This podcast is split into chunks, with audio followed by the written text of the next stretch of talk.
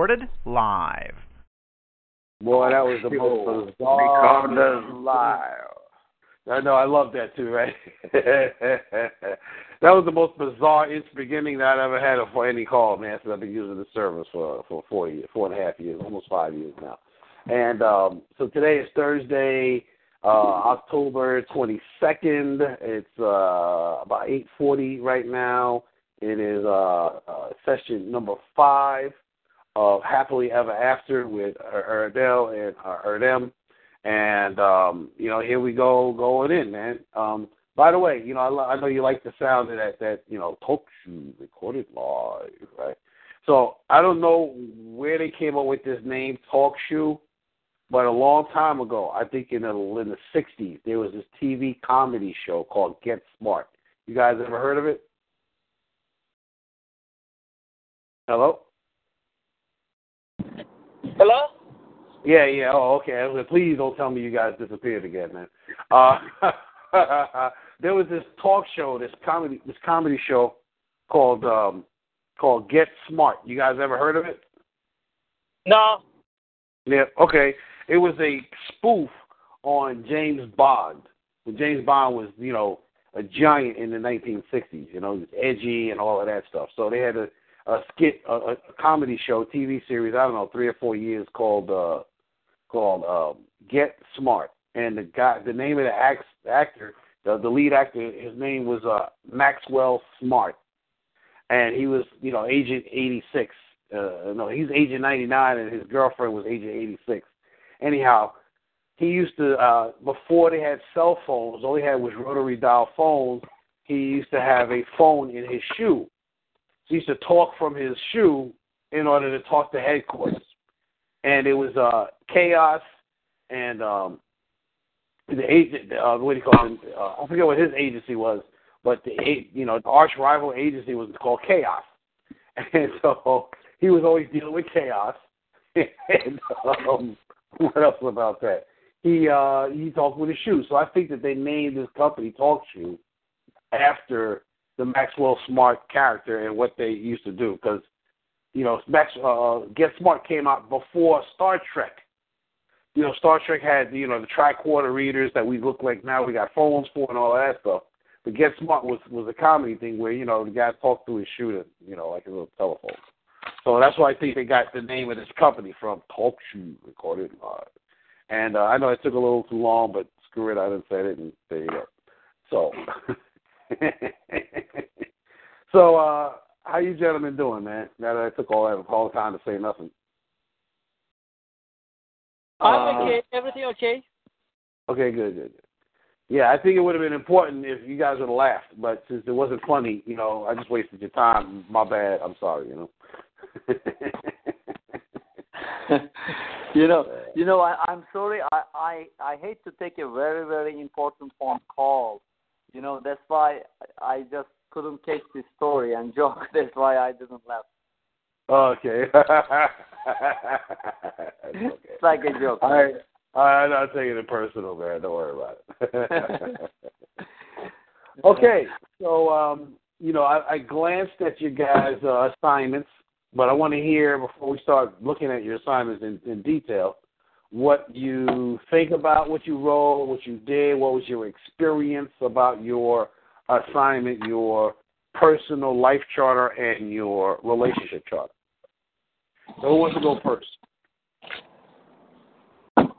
Erdal, you start first.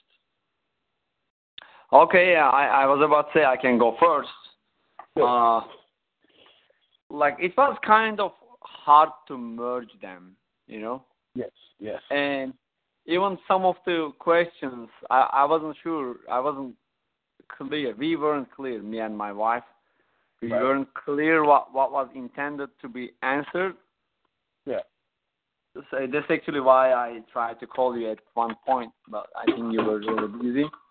Uh, okay. But um, yeah, it, it, it, I found it. I did find it hard to merge, and uh, quite to be quite honest, at at at first, my wife, you know, didn't care much about it. Like she's like, you know, why why why do I I have to do this? Like it is your training. and I am like, yeah, I'm getting freaking training for us, so you know it's important. I'm not gonna, I'm not gonna do things on my own. You know, this is this is a relationship. You know, so it's mutual. Mhm. So he he agreed, and then say at one point he said, "Oh, why don't you write stuff? You know, just write stuff on my behalf. You know, this is the homework anyway." I said, "No, we have to you know discuss this in depth, and you know, like we have to you know maybe fight about these. You know, we have to you know explore and find out things." Mm. But he was he was getting confused with the with the questions. I don't think she understood to the depth. Yes. Yes, I understand that. Definitely understand that.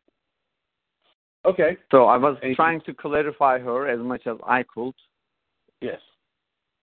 Well, I tell you what, man. I mean, you know, this is a challenging um, thing, and for a couple of reasons. One, nobody's ever heard of this before. At least I don't know anybody that's ever heard of this before or ever done it. Um, you know, number two, most people don't think about who they are and what they're about very much. Most people are so moment to moment, you know, that they don't really think about what's their purpose in life, who are they really, you know, what are they up to. People don't usually go that deep inside themselves, you know, not enough. No, no. So this is That's this right. is a challenge. You know, this is a challenge. That's why it's good to be able to do this type of thing. You know. That's right. That's I think that was part of the confusion because maybe we really didn't have the answers to this question. Exactly. So if you don't have if you don't have these kind of answers for yourself in a relationship, and your spouse does, how do you expect the relationship to work? Really? Wow, I don't actually at this point. Listen, the love will take take you there as long as you focus on the love and tr- and let the love help you grow to the point where you both are on the same page. Like the thing about relationships, one of the great things about relationships, one of the many great things, is that you have to grow in order for you to stay happy in the relationship because the relationship will constantly point out where you need to grow, where you're not as mature as you could be, as smart Mhm. as you could be, as connected to your partner as you could be, as connected to yourself as you could be. So, Mhm. you know, in, in a way, you know, being happily married for an extended period of time is a personal development experience. Mm-hmm. You know what I mean? And I'm sure you could look at you and your wife over the years and see how much you've grown. Even if it hasn't been enough, you can see that y'all are definitely much more mature, much wiser than you were when you first got married, first started dating, right? Can Can you repeat that one? I kind of missed that. Yeah, I'm saying that uh, is it accurate to say that if you really thought about it, you could see how much you and your wife have evolved over the years since you first got married, right? Mm-hmm. You've gotten wiser. You figured out how to do things and overcome challenges in the relationship, right? That's right. That's right. You know, so because Yeah, go ahead. Go ahead. because the challenges help us, you know, move us out of comfort zone to get better. Right. Yeah. And, you know, that's part of the purpose of relationships is to help you to evolve. But to evolve with someone who's, you know, so committed to your health, well being and happiness. I mean, it's the same thing with parenthood. You know, your children make you evolve because you have to constantly be able to take care of them. It was easy when, you know, they just scream for a bottle or, or for you to hug them or for you to burp them because you know that's all they, they wanted and needed. But as they got older, they started making more demands, which which you know you had to keep growing and learning about and figuring out how to take care of them, or to keep them from bothering you, or to teach them, or to whatever. You know what I mean? So Mm-hmm. Life is a series of ongoing evolutions. And That's so, that's- say it again. I said that's very right. Like we need to evolve. Yeah, you, you, you know, you know what? Yeah, you're going to evolve. evolution is mandatory. However, speed is optional. what I mean by that is you can take a long time to learn lessons or you can learn lessons quickly, but you're going to learn lessons. You know what I mean? Mm-hmm. Yeah. If evolution is mandatory, speed is optional. That's how it goes, bro. So, you get you get to say how long you want to stay in that mess before you evolve and grow out of it, you know.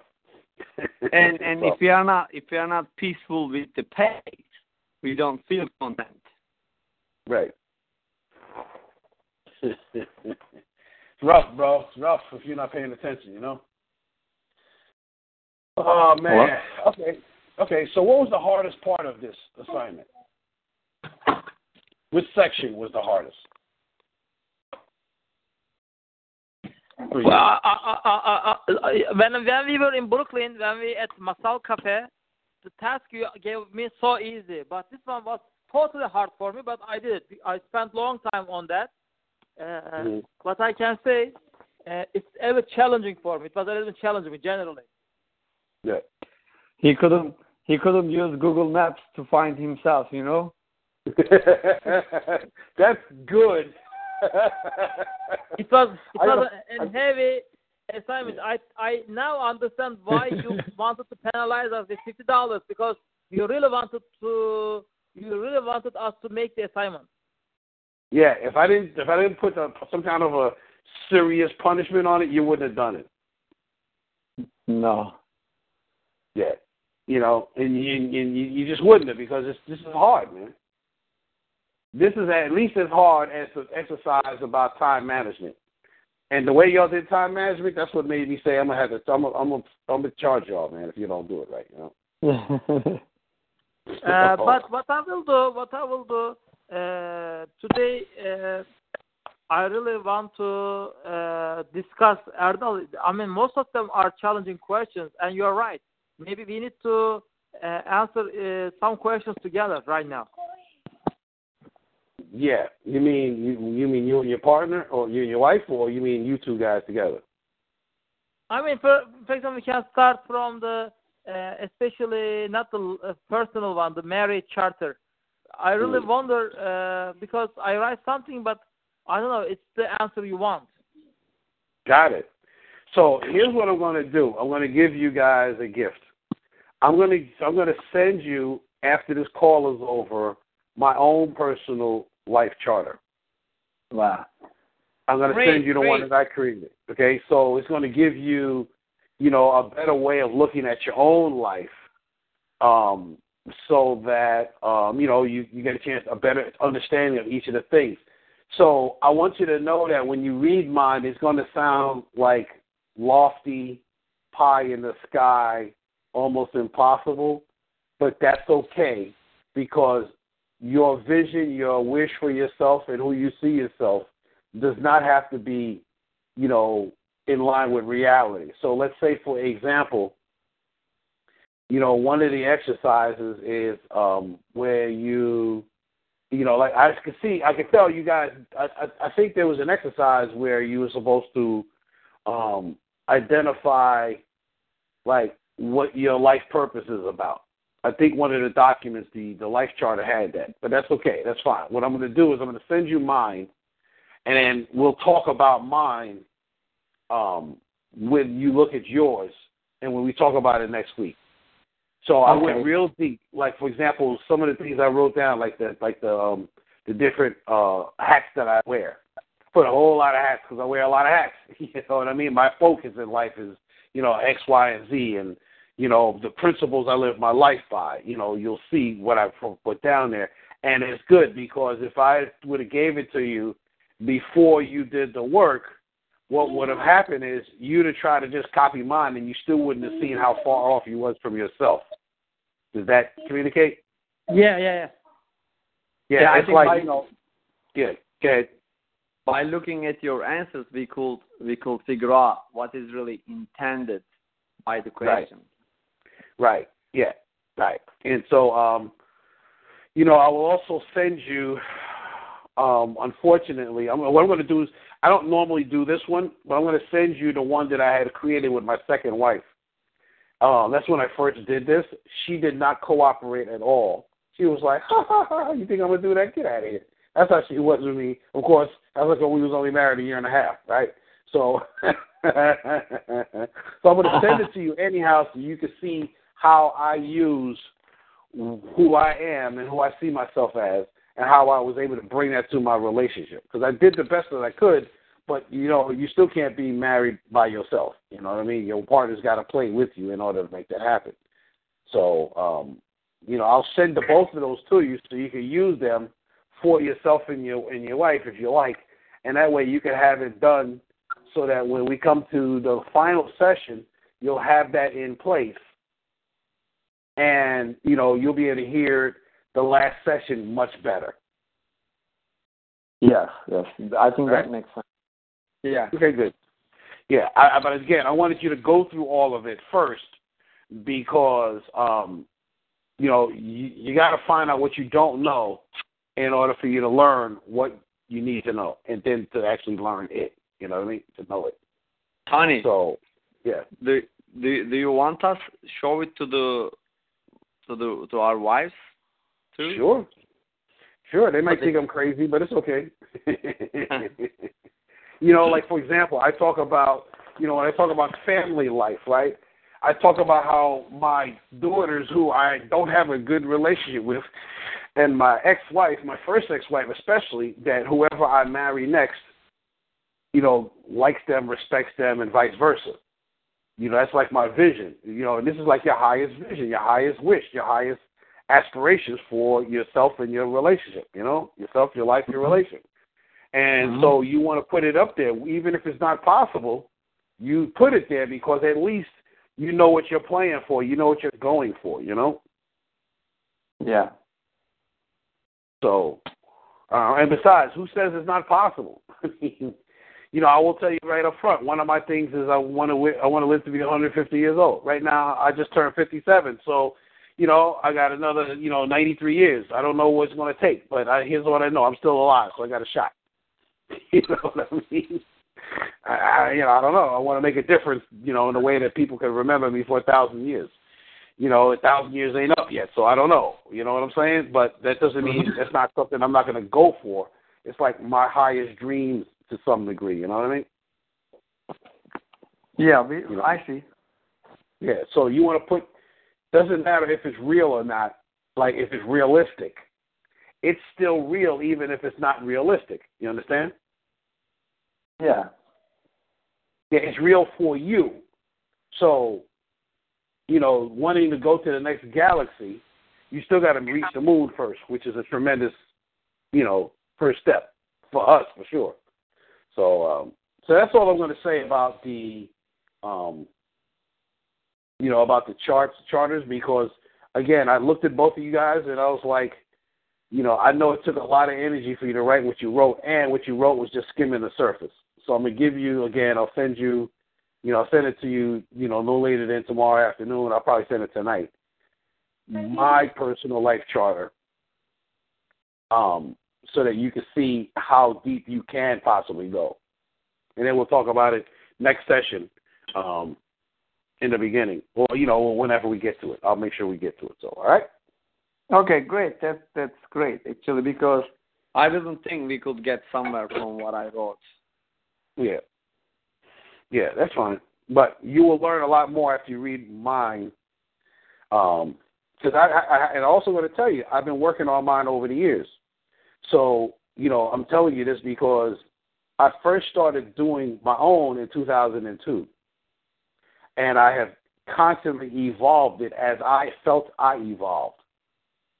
So it's a living doc, it's a living document. It's not you know, etched in stone. Like what I wrote in 2002, I'm not the same guy anymore. I've evolved quite a bit since then.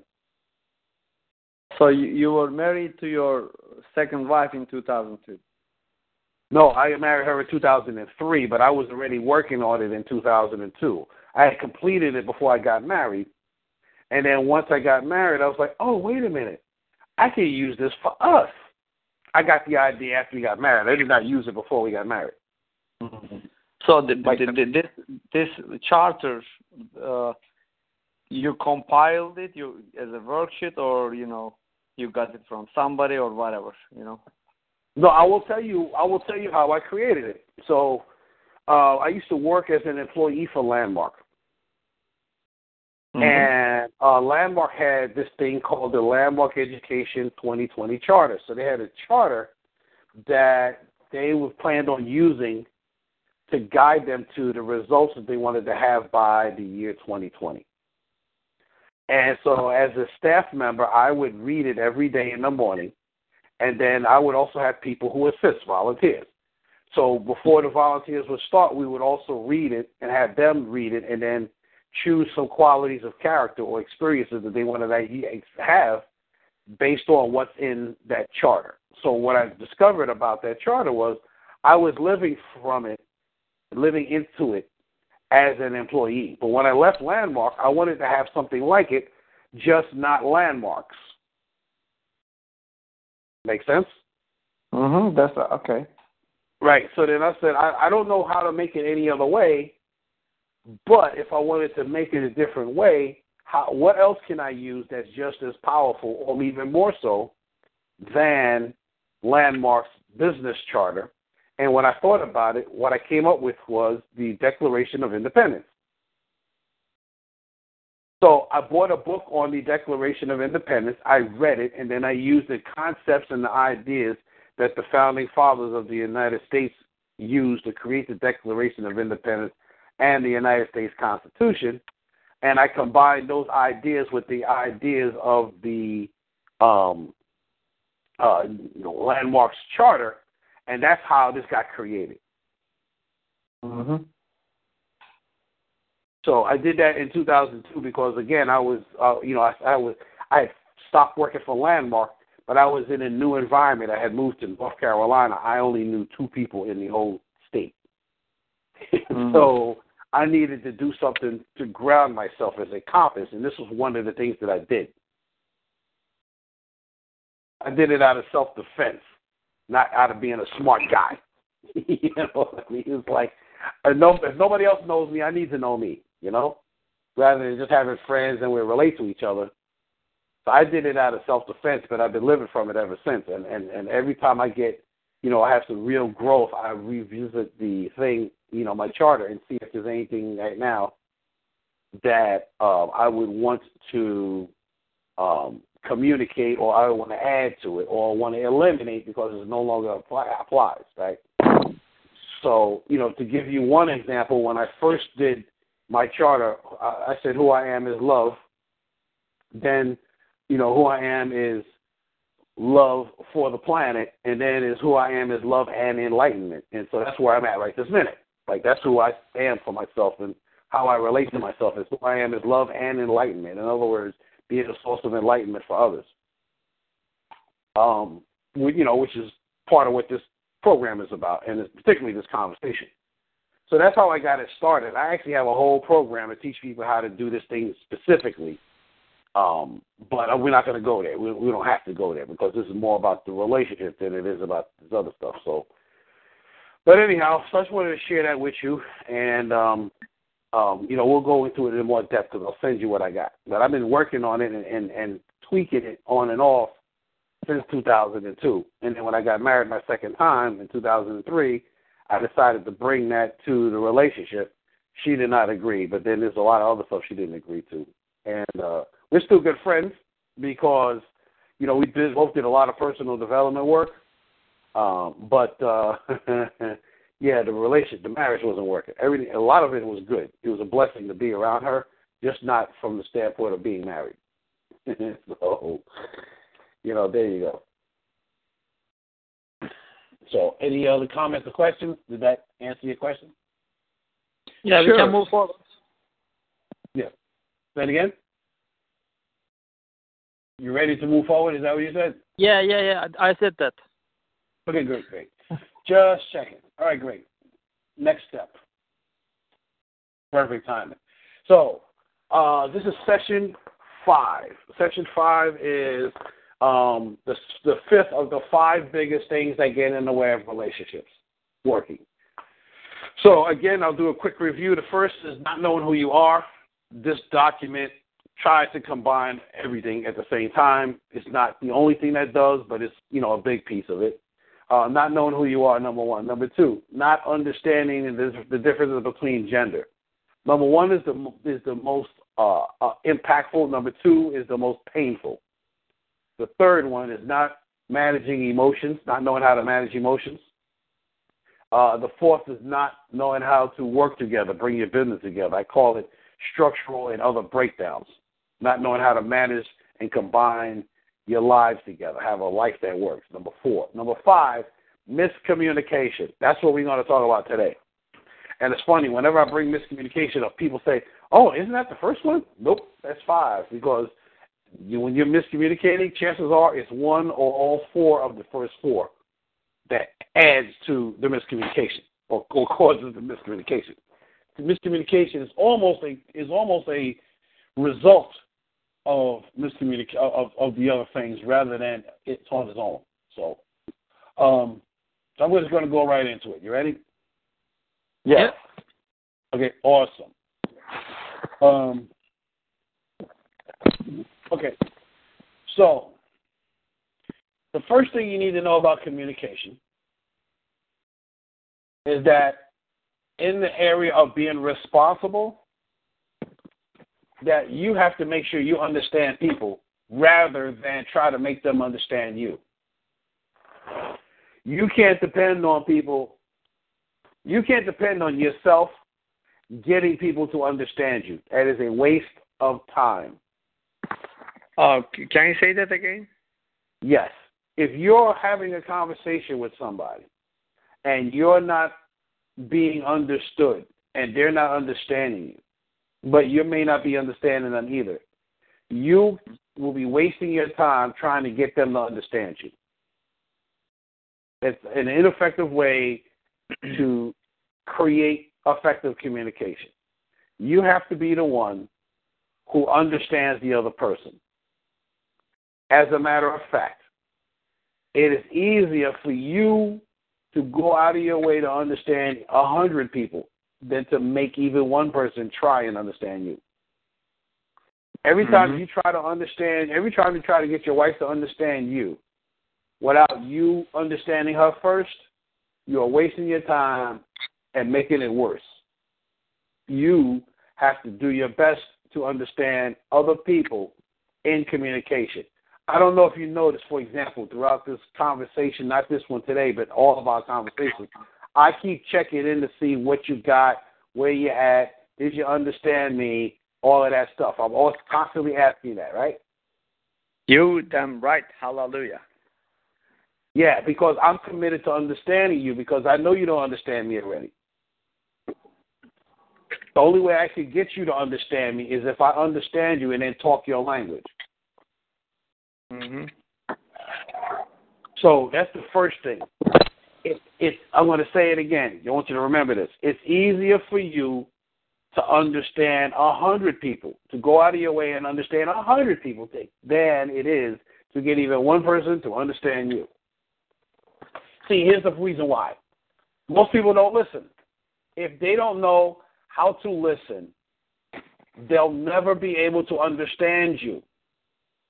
Waiting for someone who doesn't know how to listen to become an effective listener is a lot like waiting for a five year old to move the car out of the driveway. They just don't know how. Making it wrong is not going to help them become a better listener either. you know? Getting mad at them ain't going to help. It ain't going to help. You know? If they don't know how to listen, they're not going to listen. That's the end of the story. In addition, in addition to the fact that they don't know how to listen and they don't know that they don't know how to listen, they don't think you're listening to them. And the reason why they don't think you're listening to them is because no one else is listening. So why should they listen to you? They don't know how to listen, and they don't see anybody else listening to them.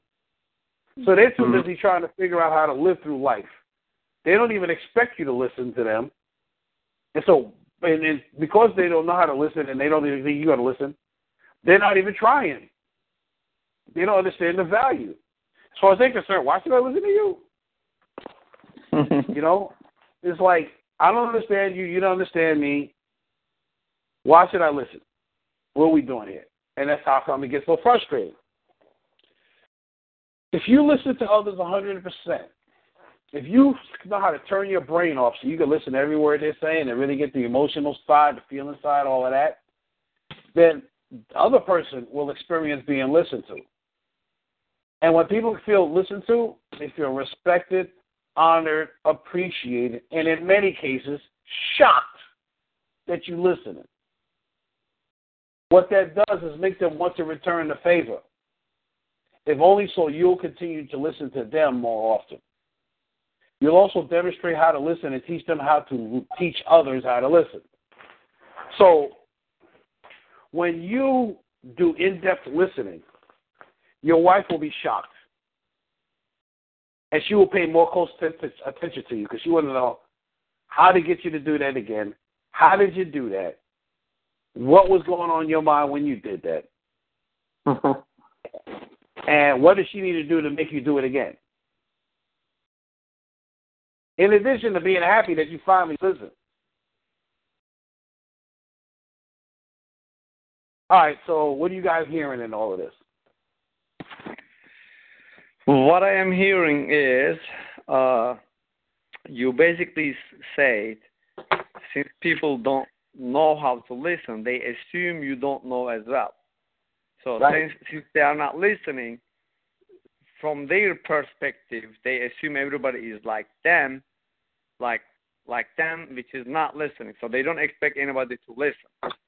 Right. So so why why they should bother listen because you want um, why they, they don't know how, right yeah. they don't know how to listen so they feel like they're failing as a listener you don't know how to listen to them because they feel like you don't understand them so they're just wasting their time so why don't i focus on something else yeah it's a lost you case. know yeah yeah the key to the key to being able to have communication is for you to know how to understand your your partner. You actually have to listen to why she does what she does. Not what is she doing, but why. And because women talk different language than men, you actually have to hear how is what's going on connected to her um, how is what's going on connected to her um, need for safety and security? right? That's the biggest difference between men and women. Men need to be successful. Women need to feel safe and secure. So you have to listen to how is she feeling unsafe right now? How is she feeling insecure right now? That's the first place to go. That's not the only place. That's a good first place to start listening from. You know what I mean? Mhm. How comes? How is she feeling unsafe right now, or insecure right now, or both? First place. So, um, Adam, what are you hearing in this, man? What's going on over there with you, bro? Uh, generally, uh, in professional life, we got lots of training about communication. Uh, mm-hmm. what, whatever you say is very, very similar to that, that those kind of stuff. Uh, yeah. And you know what?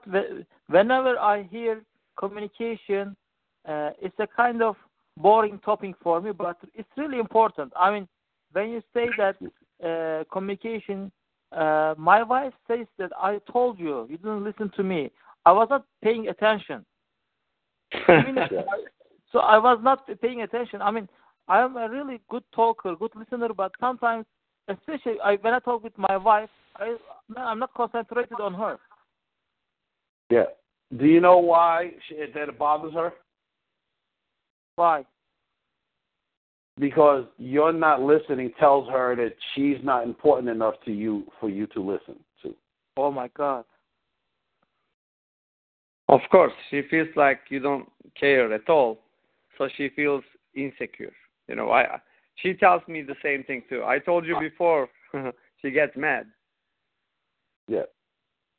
You're not listening to me. You don't care enough about me to listen. I'm not important enough to you.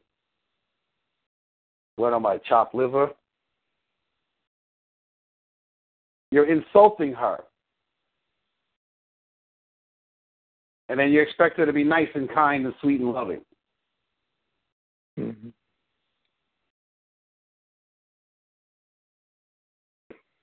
Sometimes you guys be talking, right? And I say, "Hey, wait a minute. I thought I just heard you, but can you just say that again? You heard me say that a few times, right?" Yes, yes. Anybody ever got upset when I said that? Yeah. No, we we were we were happy you were trying to understand. Yeah, yeah. Adam was trying to be funny over there, but yo, y'all didn't get upset. Y'all was happy that I asked because you was like, oh, he he actually cares enough to ask. Like you was happy that I was paying attention to the fact that I wasn't paying attention and I wanted to fix that, right? Yeah. Mm-hmm. Now, you know what's funny is that you know that that happens, but I did something about it because y'all do the same thing, but you don't do something about it. And your woman does the same thing, but she doesn't do anything about it. So whenever you lose track of what's going on, you get distracted, and you say, "Wait a minute, I just got distracted, but I don't want to get distracted. So can you tell me that again?" There's not a person on the planet that be like, "Oh, screw you, man, I'm not talking to you no more." No, you know what they're gonna say? "Oh, Dag, that happens to me all the time too, man. Thank you for like stepping up for that." That's a sign of true respect when you do that.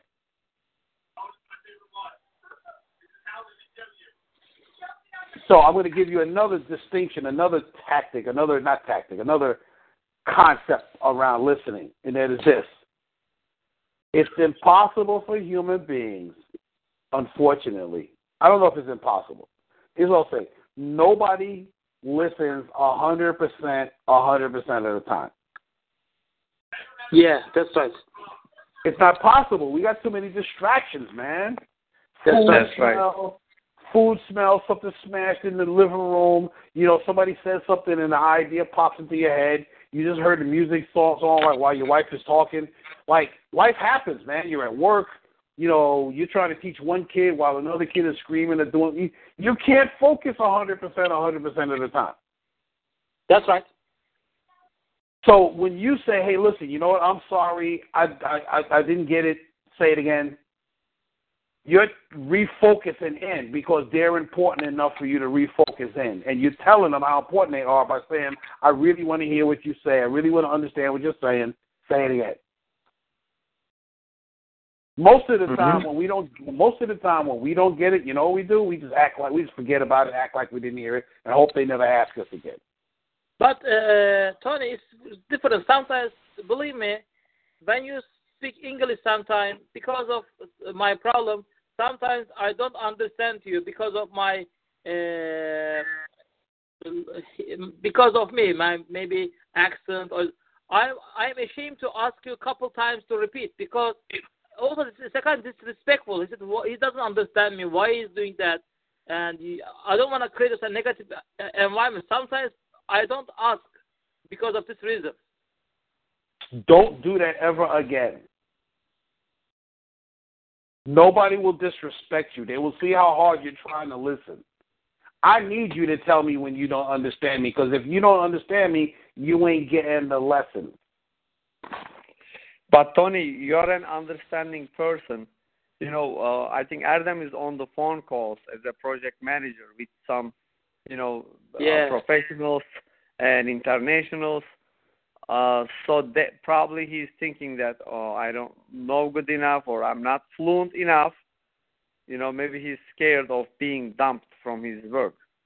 Yeah, I sometimes, understand. sometimes I skip. I understand that. So here's what you want to say. What you just said, listen, let me tell you something.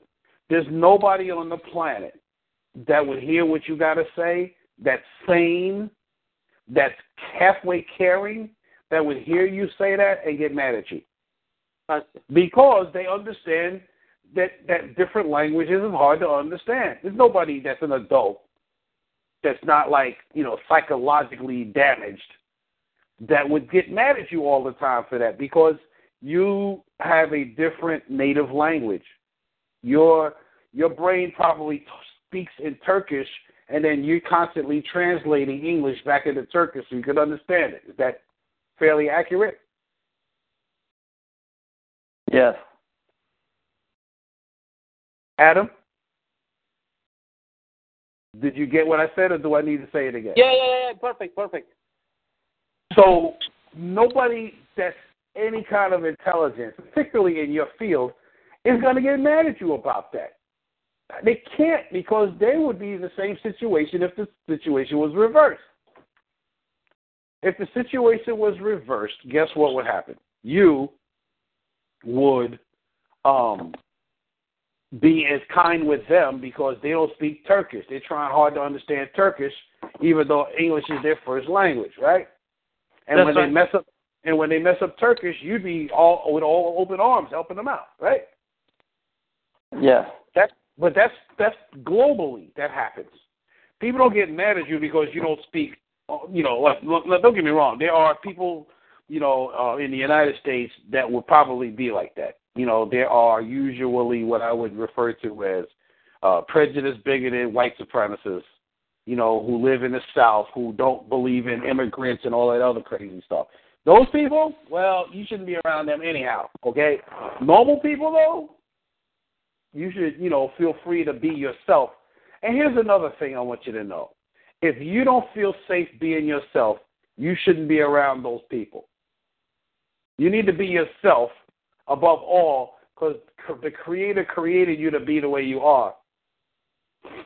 And so don't make the Creator wrong. Honor yourself and be the true person that you really are, man. Don't sell yourself out on that just to be nice. Screw that. You'll feel like you'll feel you'll feel terrible at the end of the day, which happens to you sometimes, right? That's right. Yeah, I think that you out. said you said something great. You said don't let the creator wrong, and right before that, you say like don't be around the people who expect you to be different, something like that. Yeah, see, people will try to make you be and do what they want you to be and do. Mhm. You could either say, "Okay, I'll do that," or you could say, "No, I'm me. Sorry." This is not See, me. Right. I got to be me. See, the rain doesn't care if you like it or not. It just rains, right? You either get an umbrella, you get some, you get a cup, and you get some water, right? You either capture the water, stay in the house, get an umbrella. You have to react to the rain. The rain don't care what you say, right? Rain just rains, right? Yeah. You need to be like the rain. Yeah, for for most part of my life, I really try to fit in. You know, like try to uh be what they want me to be. Uh and you know, there is no end to that.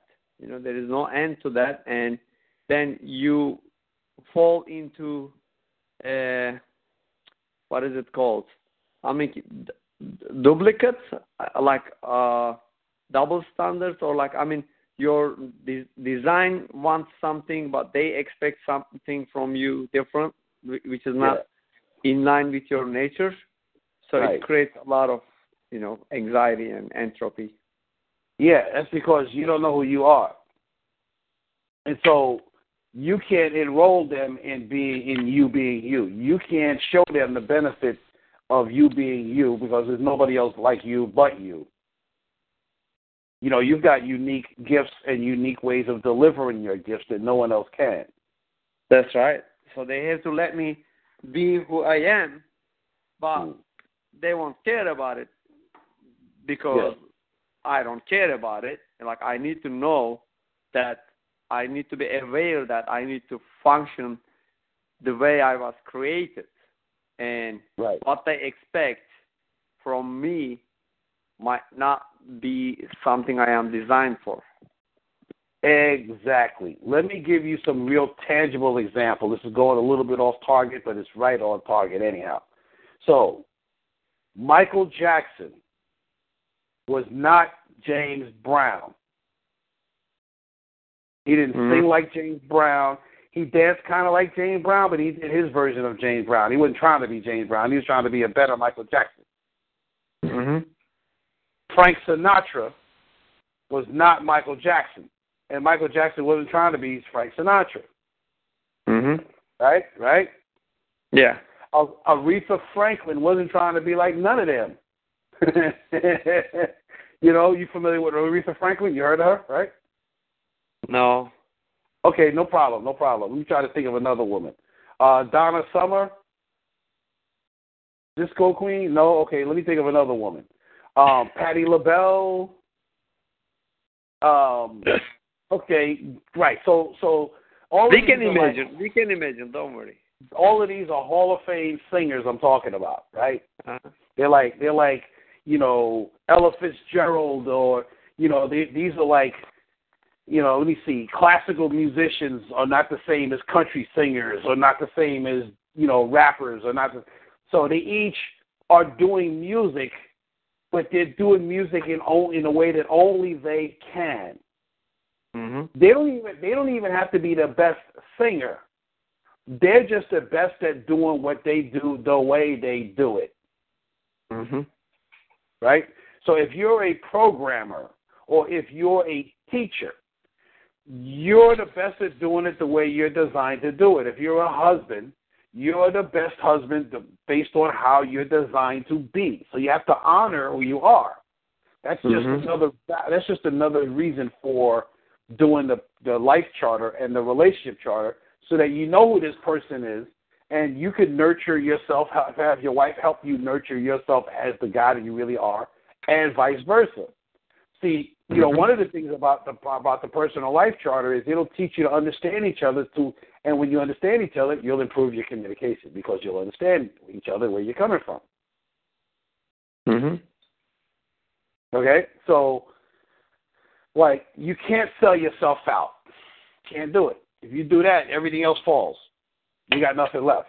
That's your foundation. Mm-hmm. So I'm gonna keep it moving now because um, I think I'm starting to get behind time. I don't want you guys falling asleep on me here, but uh, yeah, I'm, I'm gonna keep it moving here. So now, Thank, thank you for you know for the great insights. yeah, my pleasure, man. I mean, if you don't know who you are, it's hard to understand other people. Part of the gift of knowing who you are is that it helps you better to understand other people because you can see you, the part of you in them, the part of them that's like you. You can see yourself in other people when you know yourself well enough.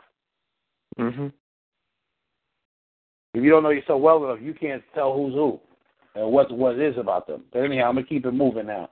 Like you, you it's a, the bottom line is you have to walk through life if you want to be a good communicator, particularly with your spouse. You have to walk through life committed to understanding them rather than trying to get them to understand you because they don't know how to do it anyhow. Like you're Mhm. responsible. So let me just say that. All right, next. The biggest causes of miscommunication in relationships. These are the biggest causes. Not knowing who you are, which I just said. Not understanding the basic gender differences, which I've said. Not understanding breakdowns and how to have your life work together, which I've said.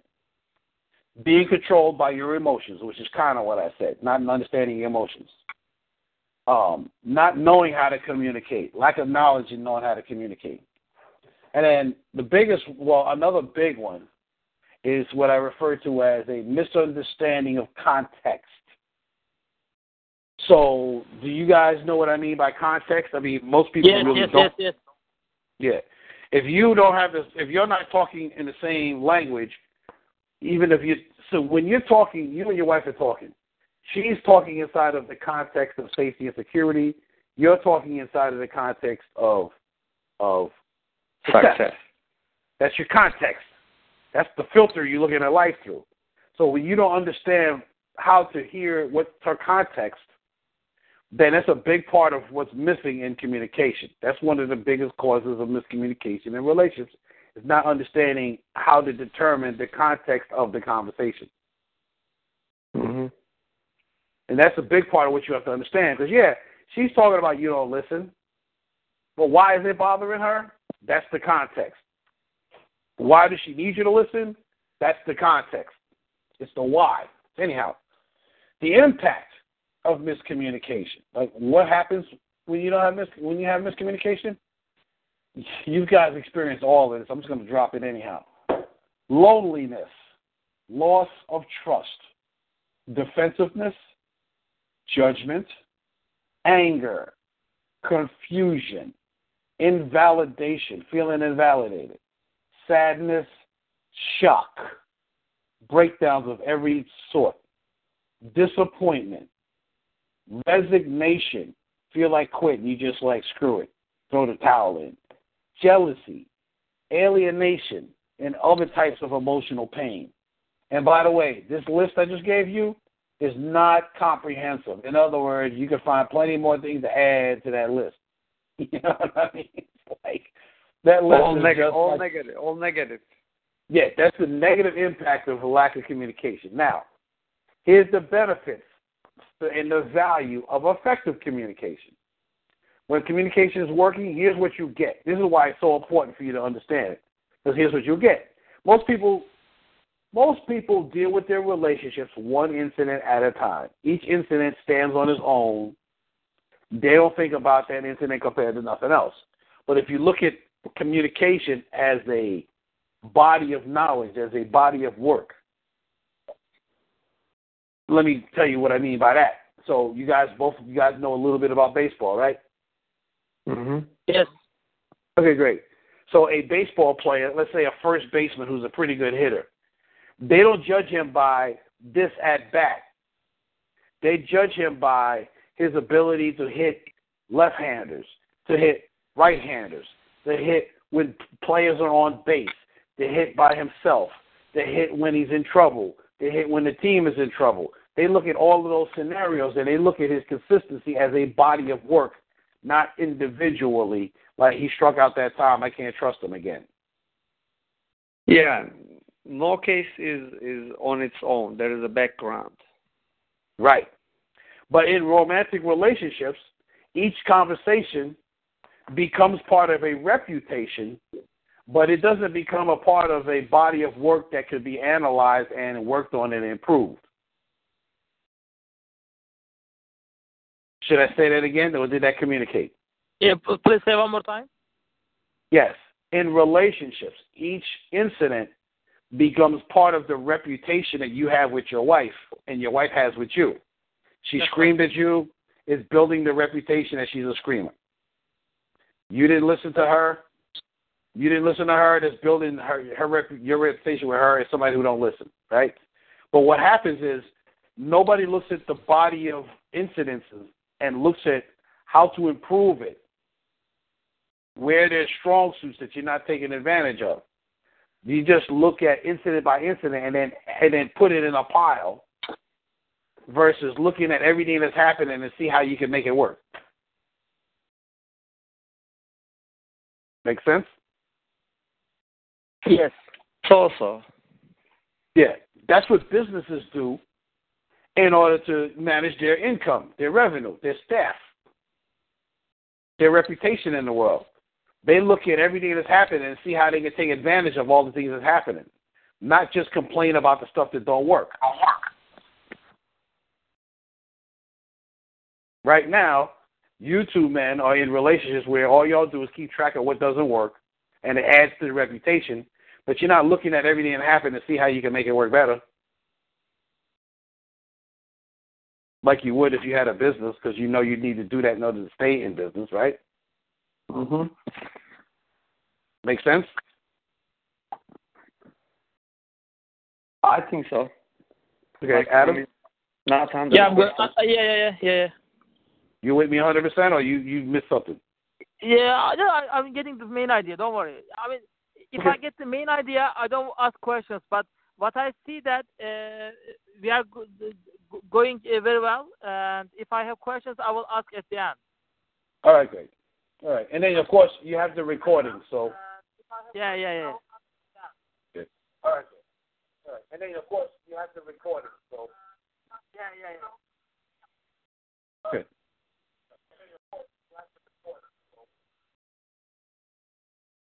Okay, so here's what I'm going to do, guys. I don't know what just happened, but um, I just personally got disconnected from the call. Okay, so here's what I'm going to do. I'm going to hang up and then call back in. Just don't go Okay. nowhere.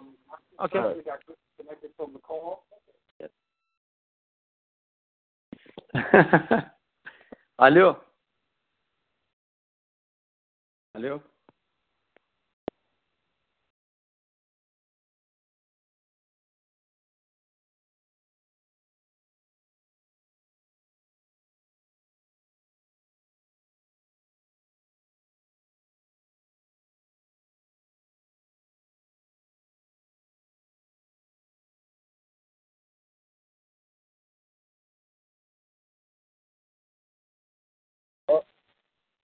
Okay, that was really weird, guys. yeah, man. So let me tell you. Let me tell you what just happened. Technically, technically speaking. So before I was on the call in the beginning, and then the the call system somehow froze me, and I called back in, and they treated me like I was a guest. And then uh-huh. all of a sudden, it decided that oh, the, the host is not on the call anymore, and it hung up on hung hung up me as a host. And so I was like, why am I hearing you guys in the speakers? yeah, echo. We were we had echoes. Yeah, yeah, yeah. Because the, as far as as far as talk show was concerned, the host hung up, but, but the the talk show hung up on the host an hour ago, and it just finally realized it hung up on me. So I had to hang up and call back in as the host again. what a mess! That was crazy. I'm not. I'm not going to explain it again. It just was stupid, you know. Yeah. yeah okay. Yeah. We got we, we we got the technical part. Okay. Good. Good. Good. Okay. Great. So now, uh, that was a, the most bizarre thing I ever seen. All right. So anyhow, um, what I'm going to tell you is the value of effective communication. So here's the benefits. Here's what you get out of it by when you know how to make a relationship effective. I mean, communication effective. And I'm giving you this so that you want it and you listen for it and you work towards having it. So here we go. You, uh, the, value of effective communication is clarity, workability, like life works, synchronicity, like y'all are on the same page, love shows up, it expands, intimacy, cooperation, understanding, increases in knowledge and effectiveness. Fun. You guys can actually have fun with good communication. Satisfaction and fulfillment. Validation, feeling validated. Growth of all types. Teamwork and partnership. Accuracy. Life is becomes accurate. You actually can be happy. You can actually feel joy. That's some of the things that you benefit from having effective communication. Now, I'm going to give you another tip in the area of communication that you may or may not have ever heard before. I'm going to tell it to you anyhow. Okay, what the heck is happening?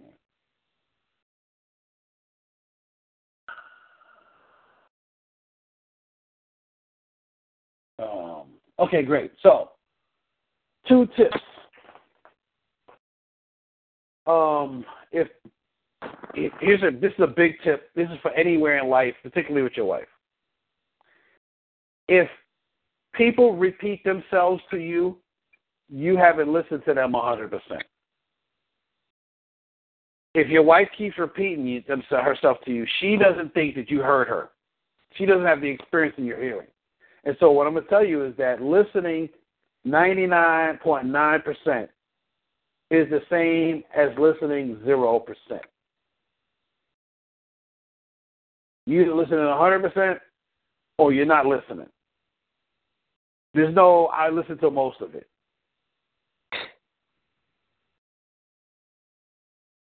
You either listen 100% or you didn't listen at all. That's how you should handle it as a as a context. Sometimes I'm listening to people and they don't have the experience of listening. I will shut up. I will sometimes hold my breath. I will make my whole body vibrate to their voice. If I yes, have makes sense. Because they need to have the experience of you listening to them, and you need to be able to understand them 100%. So how people, how how how are you doing uh, at WebEx or on the phone? So you just wait silently. Um, what do you mean? when we have face-to-face meeting yeah. uh, at co- uh, company or at home, no problem. But when sometimes when I do the meeting on WebEx, on online, on the phone, yeah. it's really hard to uh, keep the communication open because uh, they are they can be distracted from a, a lot of different stuff. Yes. How do you manage well, that? Well, um, you have to treat it. You don't have to, but here's a technique that I'm going to give you. You want to treat it you want to treat communication as if you're watching a movie. When you're watching a movie, you don't ask yourself questions, you don't talk to yourself, you don't get distracted. The movie's too engaging for you to get distracted, right? Yes. Mm-hmm. You don't think, you don't ask, you don't talk. Your brain is completely shut off except for watching the movie, right? That's right. Mm-hmm. At the end of the movie, you remember the whole movie, right? Yeah. You might not be able to say the dialogue of the whole movie, but you remember everything that happened. You remember the plot from beginning to end, right? You never talked, but all of a sudden yeah. you sat there for two hours. You remember the whole movie, right? Yes. Mm-hmm. That's because the brain is photogenic. It has a photo, photographic memory. You just, if you can learn how to stop interrupting yourself, you'll actually hear it. When you see, because the brain can only hear one voice at a time. It can only pay attention to one voice at a time. And if you're talking to yourself, that means you are interrupting whoever's talking. They don't know it, but you lost them when you start talking to yourself.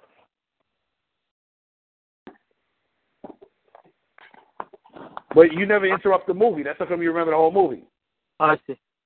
But when you're talking in life, you got to learn how to shut your brain off so you can actually listen 100%. And it's not possible for you to listen 100% 100% of the time. But it is possible for you to listen 100% when it's time to listen 100%. So you may not turn your brain off all the time, but when your wife really needs your attention, you need to treat her like you're watching a movie and turn your brain off until she's finished talking. And I promise you, you'll hear her way better if you stop talking to yourself, worried, thinking about how you feel, and all that other stuff. And just listen to her the same way you would watch a movie. It'll be way easier, bro. it's counterintuitive, you know? It doesn't feel normal or natural. But that's what works. If you need to keep watching movies just to practice, do it. You know, use movies to practice how to listen if you have to. But your brain needs to be in the same place with your the people in your life, particularly your wife, as it is when you're watching a really good movie, man. Shut up and just listen. Mm-hmm. Make sense? Yeah. Yeah. Is it easy? Hell no. but with practice, it could be. So now, um, let's see here. So what I'm going to do is um, I'm going to move in. That's the that's that's the problem with what doesn't work about relationships, communication with relationships. But here's what we're going to do now. We're going to talk about how to make a relationship agreements. We're going to start talking about the solution now because I wanted you to really get a present to uh, how to communicate, like the impact of not making having communication work. So now I created something, the, the solution to communication in relationships is to know how to make and keep agreements. We talked about that in the earlier section, last session, about um, making agreements in terms of being able to work with each other and honoring the trust. But you're going to have to know how to create agreements just so you could have effective communication even before even before you um, you know start working together. You're gonna have to learn how to communicate, agree how to communicate to some degree. So um, I have this concept. I call it the anatomy of relationship agreements. And in the relationship, in the anatomy of the relationship agreements, there's four areas that you need to uh, keep agreements with. So one is the areas of agreement, the areas that those agreements impact, the the level of impact of those agreements, and the style of negotiation to create those agreements, and then the level of workability that those agreements will create. Like you have to have a certain level of workability in your agreements, or else you you'll just be frustrated with the agreements that you do make. Make sense? And again, you will get this as an email. So mm-hmm. you have to you have to try to under you have to try to remember it. It's more important that you understand what I'm saying than try to remember it because if you want to remember it, the email will help you to remember it and the recording. But in the meantime, you want to let the idea sink into your heart, sink into your brain, you know, sink into your DNA so that you understand it and you can apply it. So, right, right. Anyhow, um, so here we go. In order to have your relationship work in the area of communication, you got to know how to make agreements. And so you got to cover these five areas that need to get addressed properly in order to keep agreements, make agreements happen. So, first is the areas of agreement. Everything, everything is up for negotiation, which also means that everything needs to become an agreement. Often people assume their partner wants or thinks the same way as they do. Not true. Everything, what is, not, what is not true? I said people often assume that their partner, their spouse, wants mm-hmm. or thinks the same way as they do. Mm-hmm. Not true. no, hell no, not true. Right? So everything that humans do in terms of interacting with each other works best when there's an agreement in place. In our everyday life outside of our relationship, there are agreements on driving rules, corporate entities, social etiquette, real estate values, etc.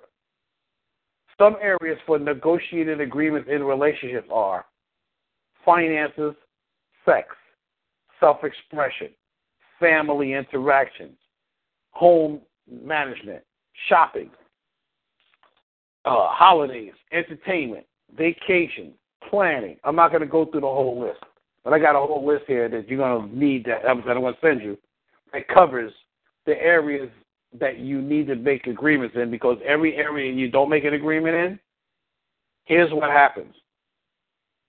You don't make an agreement in an area, that means that you already have a natural, um, how do I call it? A natural expectation. And your spouse has an expectation. And if you did make an agreement and then something happens in that area, the expectations take over. And if the expectations don't get met, somebody's going to get upset. Make sense? Yes. So if you take away the expectations by putting in an agreement, then you can avoid upset, or you know what to do if an upset comes up because the agreement was not honored. Then you can do something about it. So we have to. You are telling that we have to cover uncovered topics. Yeah, you need to see all the areas where you where you have problems at, and start making agreements on how to handle them. But then you got to honor the agreement. Mm-hmm. See, if you don't honor the agreement, now your integrity sucks, and now that's going to make it worse. Then if you yeah, we discussed it uh, from uh, last class. Yeah. Right. So, um, so that's the first area is is is seeing where you need to make agreements. So what's the second area? Um, hold on a second. Computer. Okay, areas of impact. So you you're gonna have your areas of agreement. You know, each relationship is gonna have areas where you know some every relationship some areas cover all relationships, and then but then there's other areas that are specific to your relationship versus Adam's relationship you know, versus the relationship to the people in my neighborhood where I'm at right now, right? So everybody's got their different stuff. So you want to look at what's important to you and your wife and where you need to make agreements at, and then how to make them. See, but here's the trick. You know, well, I'll, I'll go into that later because um, I'm just getting a little bit get ahead of myself here. Now, the next thing after looking at where you need to make agreement, you also need to consider what your partner wants, which means you got to think about your partner, um, the impact your agreements are going to make have on your partner, the impact that life and the agreements you make with your wife are going to have on her. So you got to look at life from in the areas that you make an agreements with. You got to look at it from multiple perspectives. So you got to look at does she need to be taking care of safety and security versus you need to be taking care of successfully around success. So you got to always have that present. So you know you're making an agreement you know, do you have the skill level to be able to fulfill on it, or does she have the skill level to be able to fulfill on it? Um, is this something you actually want to do? Is it a self-expression or is it necessity? Is it a self-expression for her or is it a necessity? You know, can you be empowered and excited while doing it, even if it's not, you know, an area where you are happy about it? But is it something you can do and be and, and make yourself happy about? Can you create a context around it?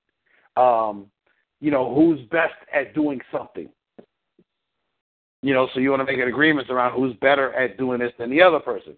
Because you may not like doing something, but if you're better, you probably should do it because you'll make her feel safe and secure because you're better at it, even though you don't like doing it. So you want to look at the impact of your agreement. You also want to look at your time availability, what your finances are in order to make these agreements. Is it something that's necessary? Is it a desire rather than, you know, a necessity? Is it something that's going to add usefulness, practicality, workability to the relationship? So you got to look at the impact of your of your agreements, not just make agreements. Does that communicate? Mhm. Make sense? Yeah. All right, because y'all are too silent, so I need to know what y'all heard, what you're thinking about what I just said. I'm thinking about going to bed, man. Got it. I'm Yeah. trying to keep. I I'm trying understand. to keep, I'm trying Okay. to keep awake. All right, that's fine. So listen, if you can't concentrate anymore, I don't have a problem with doing, you know, finishing this session the next time, and maybe if I have to do it a, se- a, a seventh session, I don't have a problem with doing that if you need that. No, no, no, no, no, no. Let's finish it. How how how much time do you need? I don't know, another 15 minutes tops. Yeah, yeah, yeah, yeah. Of course. Let's finish it. Okay. All right. Well, thank you for telling me you're tired. I got that. I wanted to know what you. ask what are you thinking? I said that I'm thinking to go back. That's it. I got that. I got that. I wanted to honor, you know, your needs there, but I also also want to make sure you understand what I'm saying. That's why I'm checking in to see what are you getting out of what I'm saying. You know. Uh, Erdal is a guy of uh, multitasking guy. I'm pretty sure he's doing something else right now. Yeah, I I even turned off the lights so so I could focus. But Great. this time, you know, I was almost about to fall asleep. Good thing I asked. No wonder. I, no wonder I heard it was sounding so silent. Good thing I asked. Yeah, Thank you let's, much. Let's finish it. Yeah, let, on in 15 minutes, Erdal. Let's focus and finish it. Oh, yes, okay. All right. All right. If you have to do some jumping jacks for the for the next 15 minutes, man. If you have to. All right. So let's let's. You know, I'm almost done here, man. So. Yeah, yeah, yeah, yeah, yeah.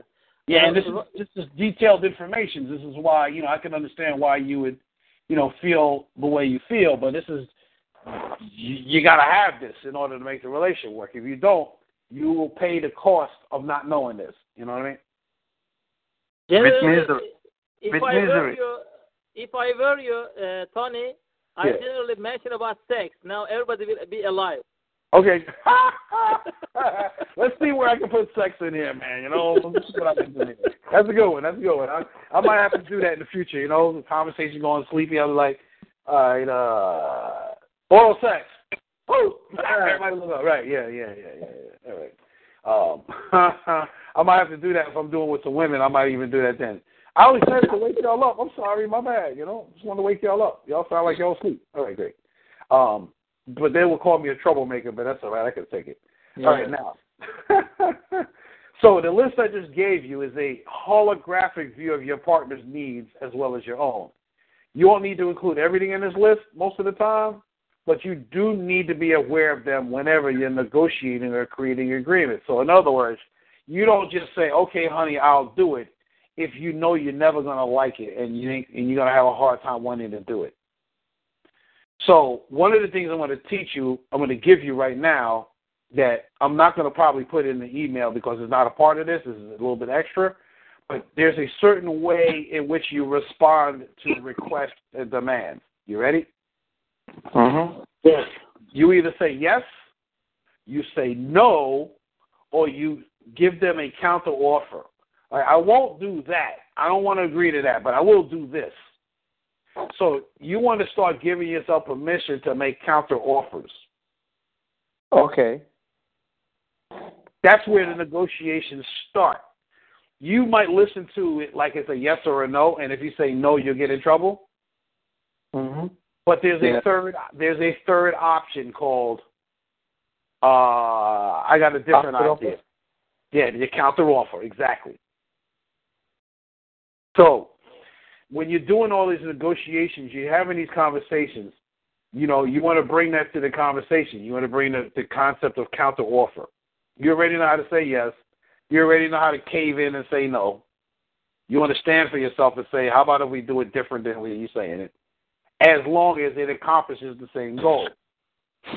You don't want to say, screw you, I don't want to do what you're doing.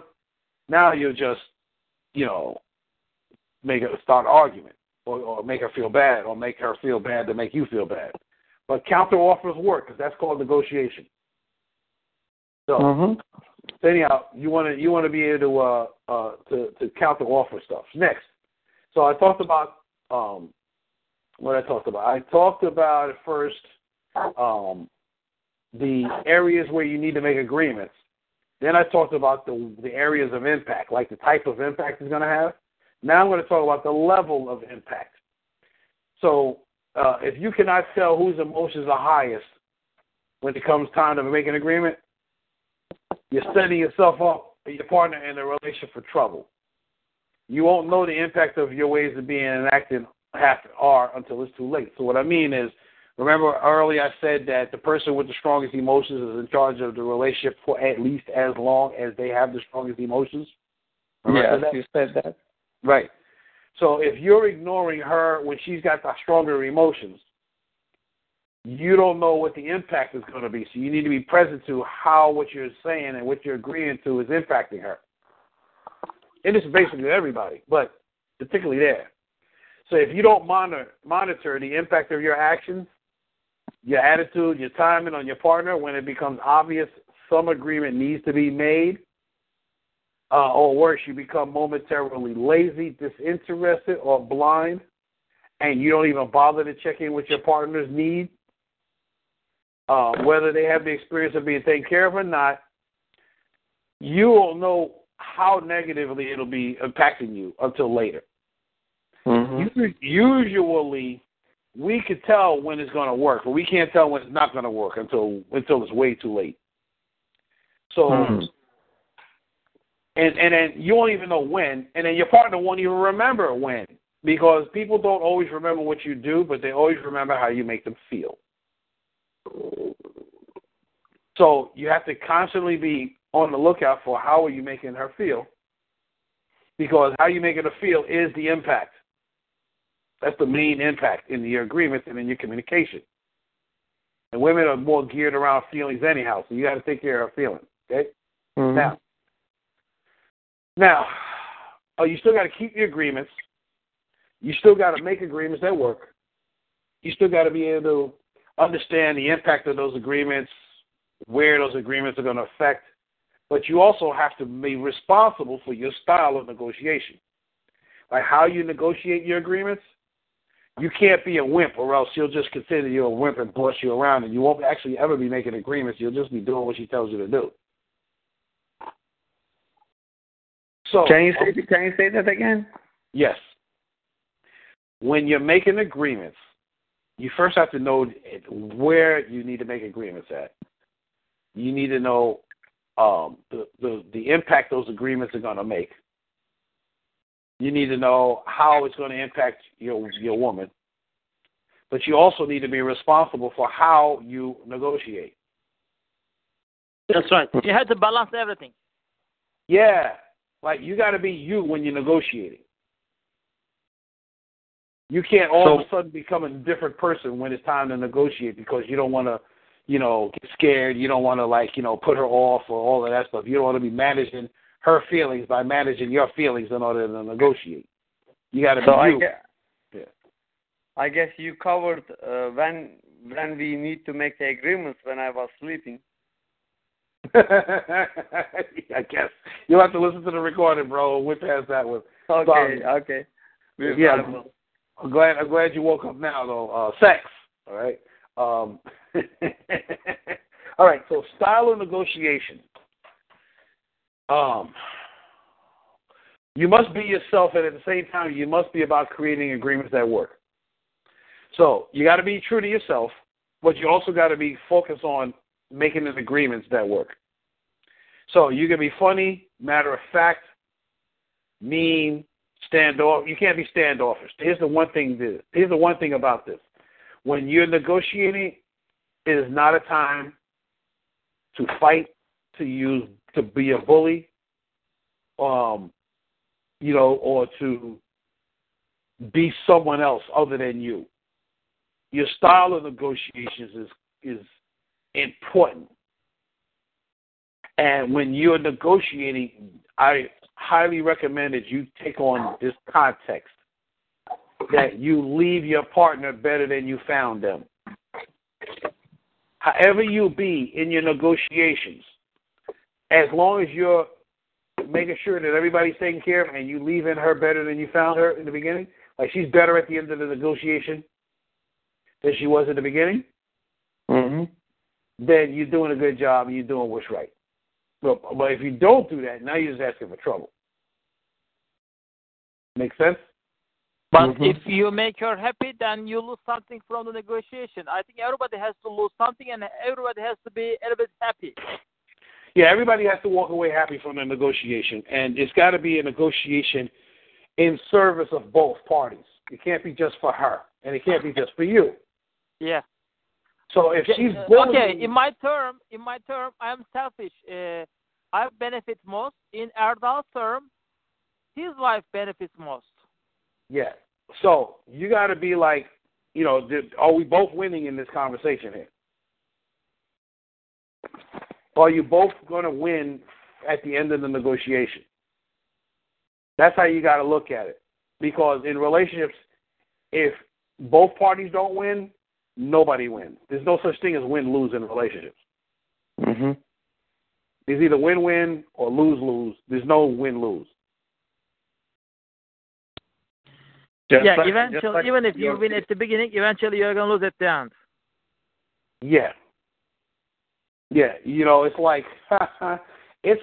I saw this picture one time where um there was a rowboat, and there was a leak in the rowboat in the front of the rowboat, and there were some people that was in the front of the rowboat working their butt off to keep the boat from drowning. They were hitting the buckets and rowing as much as they could and then the people in the back of the rowboat whose whose uh, butt was in the air and they was away from the water, they were saying, "Man, I'm sure glad that that you know that that we ain't in the water like they are, but they in the same boat."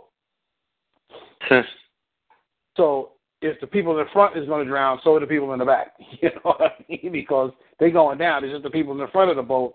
It looked like they was working hard, but that's yeah. you know that's that's what negotiations that are not done when in a way that makes everybody win, that's what it ends up looking like. And in the end, everybody drowns. Mhm. So. Erdal, don't sleep. Erdal, don't sleep. Yeah. No, no, I, I'm listening. I am attentive. Good, good, good, good. So you got to be in it. Your your way of being in negotiation is important. You have to actually have a style of communication that makes you feel fulfilled and also takes care of her. But you got to stand for yourself because you don't stand for yourself, then she don't think you're going to stand for her either. Anyhow, so you don't stand for yourself. As far as she's concerned, you're a weakling. Anyhow, you, you got to stand for yourself, bro. So, but anyhow, so that's that's it about that. And then the last piece is that you got to make agreements that are so solid that you could build other agreements on top of it. Mm-hmm. So, for example, um, it, like you got to consider the the level of workability, the foundation of it.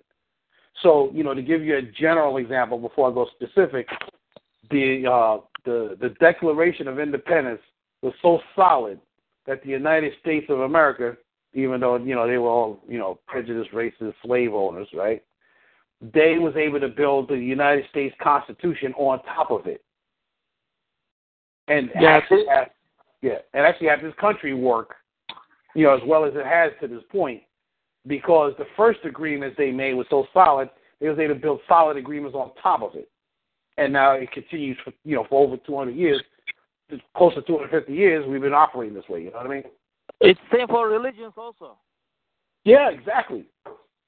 Exactly. So, you know, you made an agreement to love each other until death do you part, and then you're going to keep making new agreements on top of that, right? Mm-hmm. So, um, you know, there's five pieces that need to happen as a part of making strong agreements that you could add agreements on top of. Because you're going to constantly be making agreements, but you can't.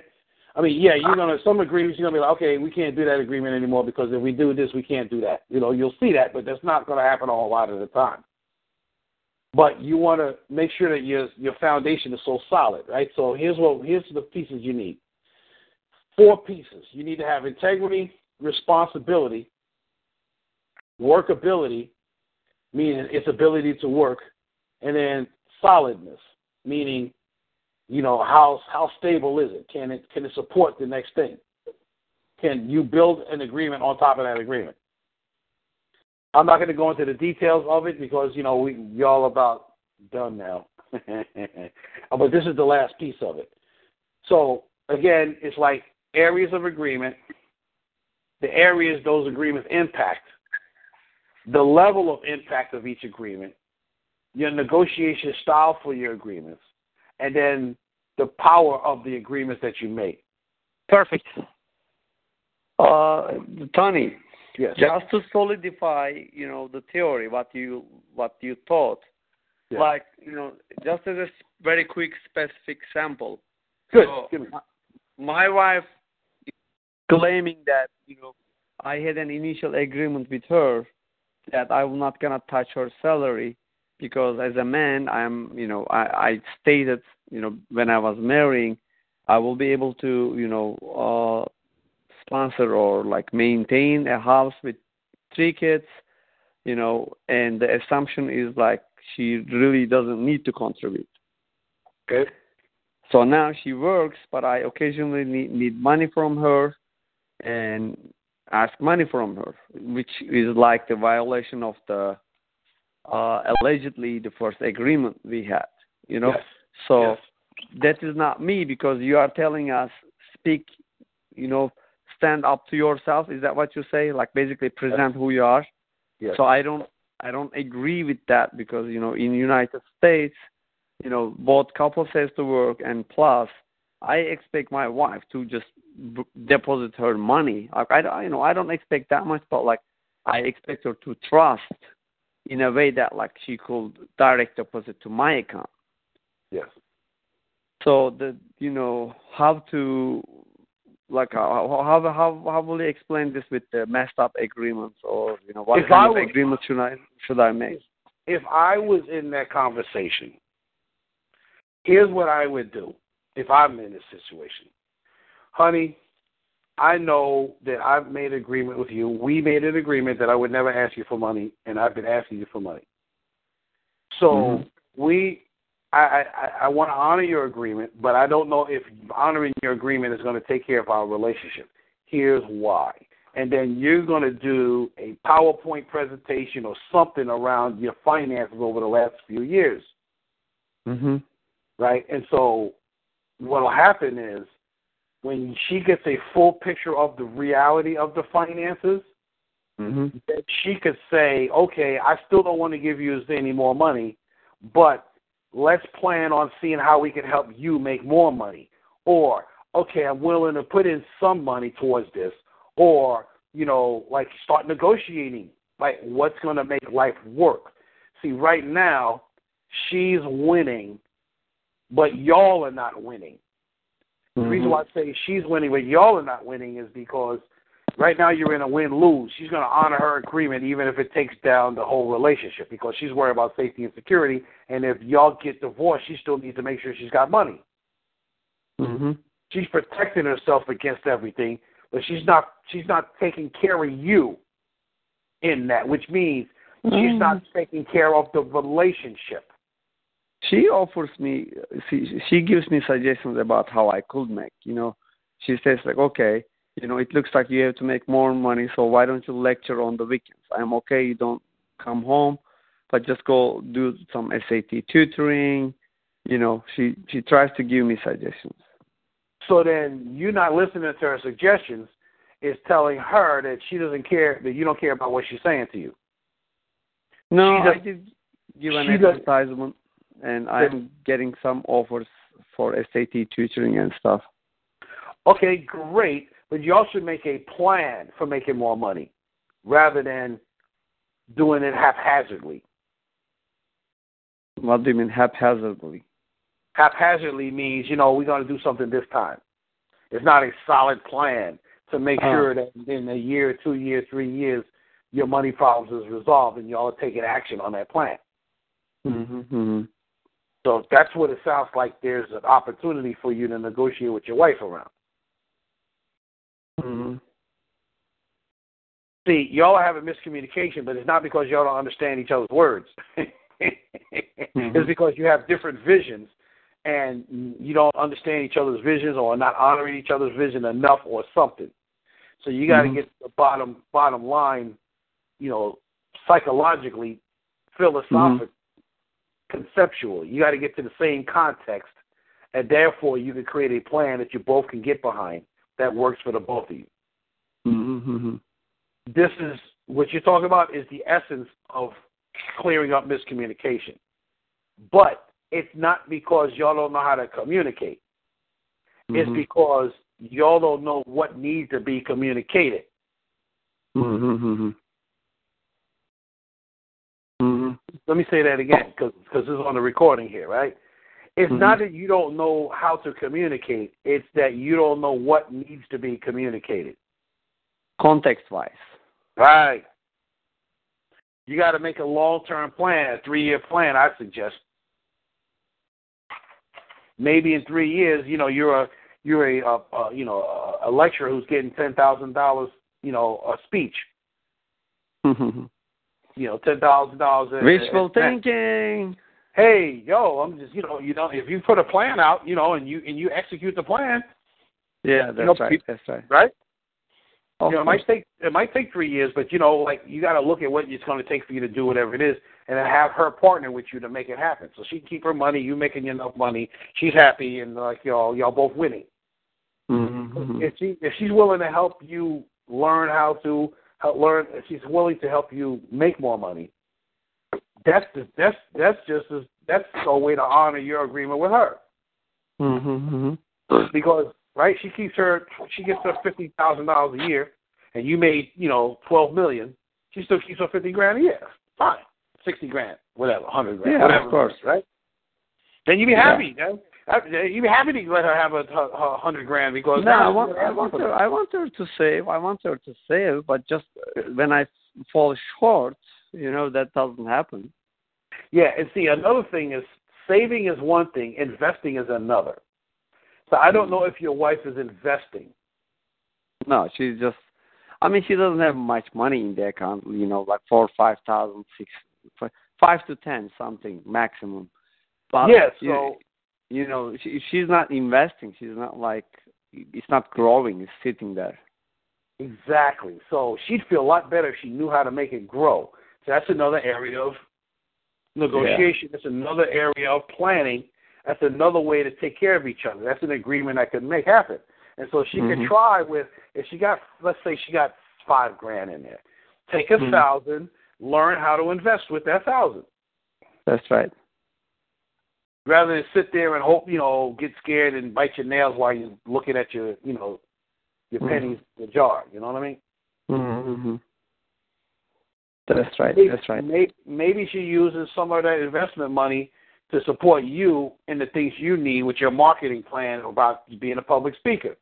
And then as you make money, you contribute back to the money. Like you give her, you know, for percentage until, you know, you've doubled her return on investment.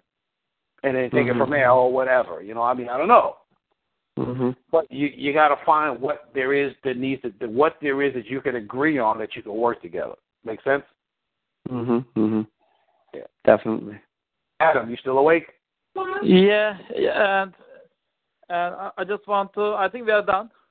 Yeah, we are. Have a great night, everybody. yeah. Okay, great. He's done that. Hey, uh, uh, Ed, you, you you complete as well? You you good right now? Yeah, yes, I'm yes. Okay, good. I just want to make sure you guys get what I'm talking about. This is some complicated stuff, you know, partly because it's complicated and partly because we got to deal with the language issue, the, the language barrier. You know what I mean?